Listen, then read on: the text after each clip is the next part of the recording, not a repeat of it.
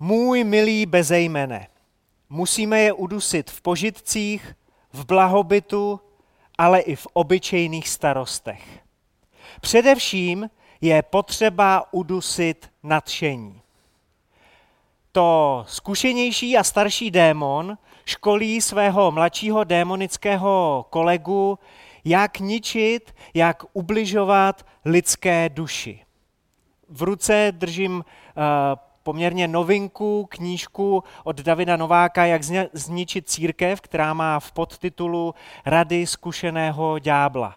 Napsal jí Čech s typicky českým jménem a jde vlastně o letošní volné pokračování takové legendární klasiky z pera anglického spisovatele C.S. Lewise, která vyšla už před 80 lety. A všechny tyhle knížky geniálně odhalují, že naše duše nečelí jenom viditelným, hmatatelným okolnostem, ale že proti ní, proti našim duším taktizuje temný, neviditelný duchovní svět. Nadšení a navíc nadšení pro Boha je podle démonů nežádoucí. Působí jako motor, který překonává gravitaci. Nadšení je něco, co vaši duši pozvedá a proto je potřeba pracovat na jeho ničení. A docela se to daří, ne?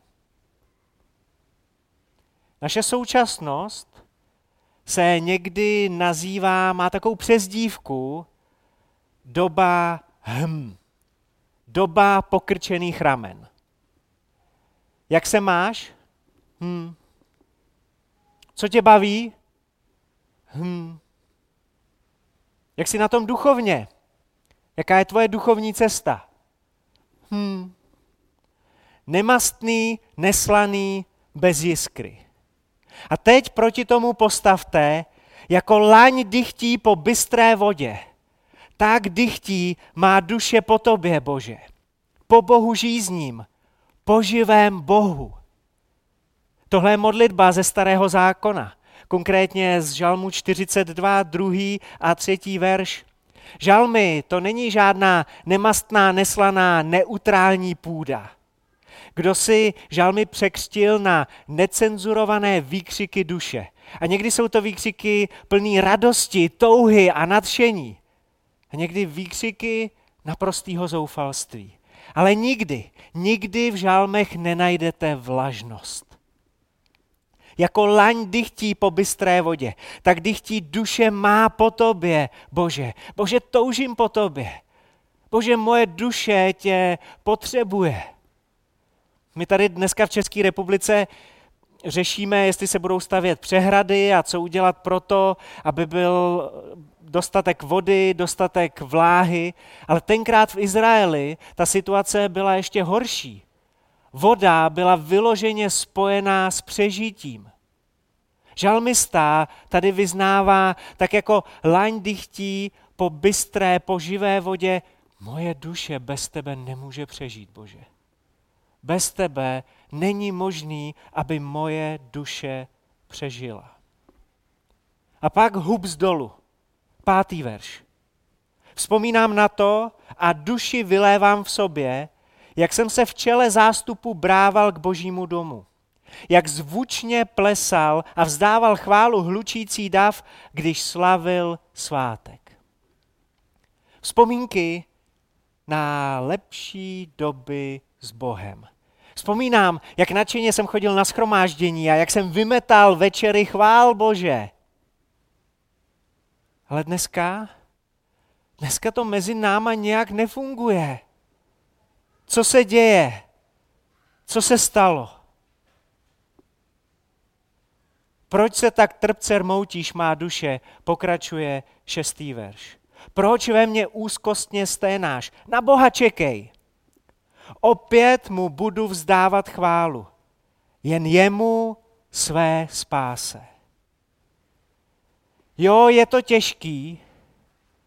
Jo, je to divný, moje duše. Ale takhle to nebude na pořád. Opět, zase mu budu vzdávat chválu. Přijde nový oheň. Je šance, že přijde nový nadšení. Takhle to určitě neskončí. A tyhle slova naděje, který žalmista promlouvá ke svojí vlastní duši, najdeme uprostřed toho žalmu a ještě to zapečetí tím, že zopakuje na konci. Když se náš vnitřní motor zadrhne, tak potřebujeme promluvit do duše. Dokonce někdy potřebujeme mluvit ke svojí vlastní duši. Někdy naše duše potřebuje obejmout. Ale kolikrát je potřeba pro naší duši, aby se vzbudila, aby se vzpamatovala, kolikrát je potřeba jí proplesknout, zatřás s ní, dát jí umělé dýchání, protože potřebuje ten život zvenčí, potřebuje, aby na ní dechl Duch Svatý. A v té druhé půlce si myslím, že zažijeme takovou kombinaci toho, co jsem vyjmenoval. To, že Bůh obejme naši duši, Někteří z nás zažijou, že s ní bude třást, možná potřebujeme zažít nějaký ten proplesk. Vezmu vás do knihy Zjevení, do Nového zákona, do poslední knihy Bible, kde Ježíš nadiktoval sedm dopisů svým nejbližším. Sedm dopisů sedmi církvím. A hned na začátku otevřu ten první dopis. Jsme v knize Zjevení ve druhé kapitole a budu číst první tři verše. Andělu zboru v Efezu napiš. Toto praví ten, který pevně drží těch sedm hvězd ve své pravici, který se prochází uprostřed těch sedmi zlatých svícnů. Znám tvé skutky. Znám tvou námahu i tvou vytrvalost. Vím, že nemůžeš snést zlé lidi a vyzkoušel si ty, kteří se nazývají apoštoly, ale nejsou. A shledal si, že jsou lháři. Máš vytrvalost a snášel si těžkosti pro mé jméno a nezemdlel si. Já vím, že to je těžký, říká Ježíš. Já vím, že to je namáhavý a tak v tom všem oceňuju tvoji vytrvalost. Děkuju, že jsi to nevzdal. Děkuju, že jste to nevzdali. Občas jako pastor slýchám takový povzdech nebo, nebo výtku, že lidi jsou zklamaný z toho, že čekali, že když uvěří v Ježíše, že jejich život se promění v ráj na zemi, že všechno najednou bude skvělý, že všechno najednou bude fungovat. A Ježíš tady na rovinu říká, některé těžkosti budete zažívat dokonce proto, že věříte ve mně. Tady mluví o těžkostech pro mé jméno. Možná to máš těžký v práci, protože věří, věříš v Ježíše a seš poctivej. A máš pocit, že ty nepoctiví lidi kolem tebe, že, že se jim nějak daří líp? Ježíš říká, oceňuju to, že jsi to nezabalil. A hned na začátek, na začátku ujišťuje, že je v těch těžkostech s námi. Nepustil jsem tě, neopustil jsem tě, pořád tě držím pevně ve svý ruce. Jsem to tvoje záchranný lano, jsem ta tvoje záchraná síť.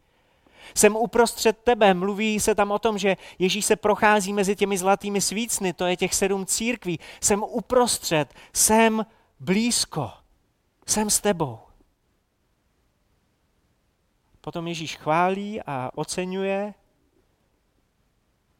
ale pak se ten soundtrack zadrhne. Přijde čtvrtý verš. Ale to mám proti tobě, že si opustil svou první lásku. A tady z toho není úplně zjevný, jestli se ti myslí první láska k Bohu nebo první láska k lidem. Ale ono to často jde ruku v ruce. Donedávna jsem nevěděl, že za městem Efes byla obrovská skládka. A díky téhle skládce si vybudovali efeští křesťané výjimečnou reputaci. Reputaci pověst lidí, kteří milují Boha a který obětavě milují lidi kolem sebe. Občané města Efes, kteří nevěřili v Ježíše, kteří nevěřili v jedinýho jedinečného boha, ale věřili v ty různý pohanský bohy a bůžky, na tu skládku nosili nechtěný děti. Když se do rodiny narodilo postižený miminko, tak ho vyhodili na to smetiště. Když se do rodiny narodila holčička a táta zklamaně řekl, no ale já jsem čekal kluka, tak ho máma to mimčo vzala a vyhodila ho na smeťák. Křesťané z Efezu procházeli tu skládku a hledali ty miminka, aby si je vzali k sobě domů. Adoptovali je a vychovávali je jako vlastní. Nikdo nemohl spochybnit to, jak milují Boha a jak se obětují pro lidi kolem sebe. A díky tomu efeská církev měla obrovský vliv v celém tom kraji, v celém tom regionu. Ale historici objevili, že po nějaké době to efeští křesťané přestali dělat. Někde se to ztratilo, někam to zmizelo. A tak se Ježíš ptá, kam se ztratila ta láska, pro kterou jste byli známí. Kam se vytratila ta láska ke mně. Kam se ztratila ta láska k lidem. A tohle není dopis jenom do Efezu. To je dopis i do Hradce, do Pardubic, všude, kde se díváte. Ježíš se ptá na tu stejnou otázku, pokud se z té tvojí první lásky něco ztratilo. Ale taky se nás ptá jako církve, ptá se nás jako mozaiky. Věřte mi, že ti různí démoni bezhejmení za mnou choděj a otravujou mě. A říkají mi, podívej se na mozaiku. Církev, která spojuje, jako o co se tady snažíš? O co se tady snažíte? Vzdej to. Vzdejte to. A pravděpodobně čas od času, když ve vás vrtá nějaký zklamání, tak slyšíte podobné hlasy. Ale já to nemůžu vzdát, my to nemůžeme vzdát, protože Církev, která spojuje lidi dohromady, to není jenom nějaký moto, nějaký heslo, něco, co vyšijete na nějakou dekorační náboženskou dečku. To nám dal Bůh, to On to do nás jako do církve vložil, to On nás k tomu povolal, je to Jeho vůle a my nemůžeme přestat kvůli němu, pro něj, pro jeho radost. Stejně mám někdy pocit, že jsme lásku vyměnili za zvyk. Za nějakou tradici, za pohodlnost, neutralitu, vlažnost. Chvíle, kdy se bojím někoho z církve poprosit o pomoc, protože nechci zase slyšet, že nemůže, že nemá čas, přestože mi předtím sliboval, že pomoc přijde. A nestačí tomu jen tak přitakat, jako říct si vevnitř nebo nahlas amen, přikývnout hlavou. Ježíš chce, abychom s tím něco dělali. Abychom tu prvotní lásku restartovali. A tak je tu pátý verš. Rozpomeň se, odkud jsi spadl. Učiň pokání a začni jednat jako dřív. Néli přijdu k tobě brzy a pohnu tvým svícnem z jeho místa, jestliže neučiníš pokání. A to, jak je Bible úžasná, praktická, si znova tady uvědomuju, protože Bůh nám tady mohl napsat, udělej jedna, dva, tři. Ale efeský se měli k něčemu vrátit, protože něco ztratili a my se máme vrátit k něčemu jinému, tam, kde jsme to ztratili my. Proto to Bůh nechává otevřený. Je to velmi osobní otázka, k čemu se máš vrátit ty. Máš popojit ten kus cesty a sebrat to, co jsi postrácel. Možná právě k tobě Ježíš dneska osobně mluví A říká, pamatuješ, jak jsi ráno nemohl dospat a těšil si se, že si zase budeš číst Bibli. Učil ses moje slovo na spaměť. Mohl by ses k tomu vrátit? Vzpomínáš si, jak jsi mi zpívala naprosto spontánně? Můžeš mi zase zaspívat? Vzpomínáš si, jak jsi mě viděl ve svých dětech, kdykoliv ses na ně podíval? Dávno ses zapomněl dívat. Podívej se znovu, já tam jsem stále. A nebo možná trochu provokativní, protože jsme si během karantény zvykli na online bohoslužby a na online vysílání, když Ježíš říká, pamatuješ, jak jsi byl první na schromáždění a dneska na tebe musím dlouho čekat a někdy se tě ani nedočkám, protože nedorazíš. Zase se s tebou chci potkávat uprostřed svého lidu. Ale tenhle dopis do Efezu, to není jediný dopis ze zjevení, kde si Ježíš všímá, že první láska vychladla. Že něco, co tam bylo, už tam není. Že někde, kde byl oheň, je najednou vlažnost. A tak vás nakonec vezmu ještě do jednoho dopisu. Ze třetí kapitoly zjevení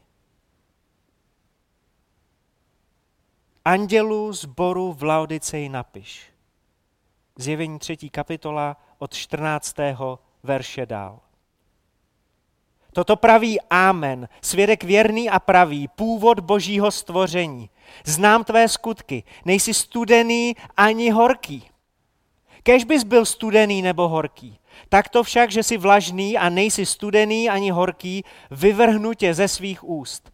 Neboť říkáš, jsem bohatý, zbohatl jsem, nic nepotřebuji.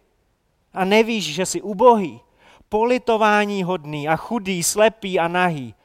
Radím ti, abys ode mne nakoupil zlato v ohni pročištěné a tak zbohatl.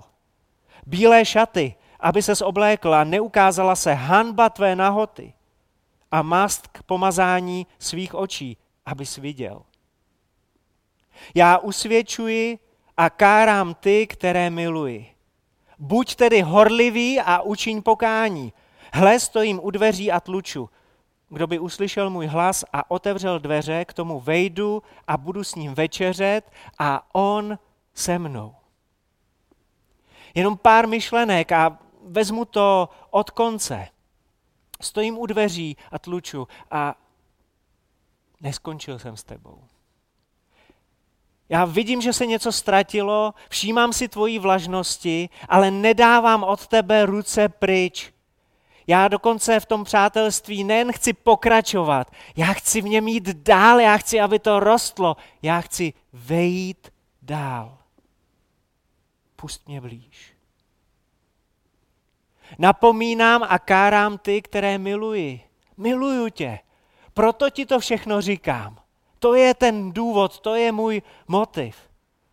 Ale apatii, vlažnost a netečnost tu nesnáším, říká Ježíš. To je pro mě nesnesitelný. V tomhle dopise nám Ježíš říká, že vlažnost mu nejenom láme srdce, ale že se mu z ní zvedá žaludek. Vyvrhnutě ze svých úst. Některé překlady mají jemnější vyplivnutě, ale tady doslova se mluví o zvracení, protože je to nesnesitelný. V Laodiceji měli problém se zásobováním vodou a tak natáhli z jednoho směru akvadukt od horkého pramene.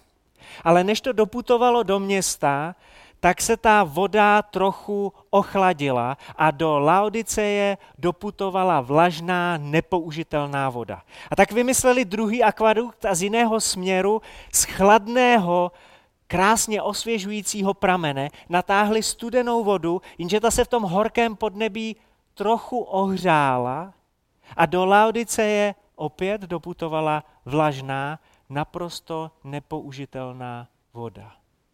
Laodicejští přesně věděli, o čem Ježíš mluví a jak nesnesitelný to je.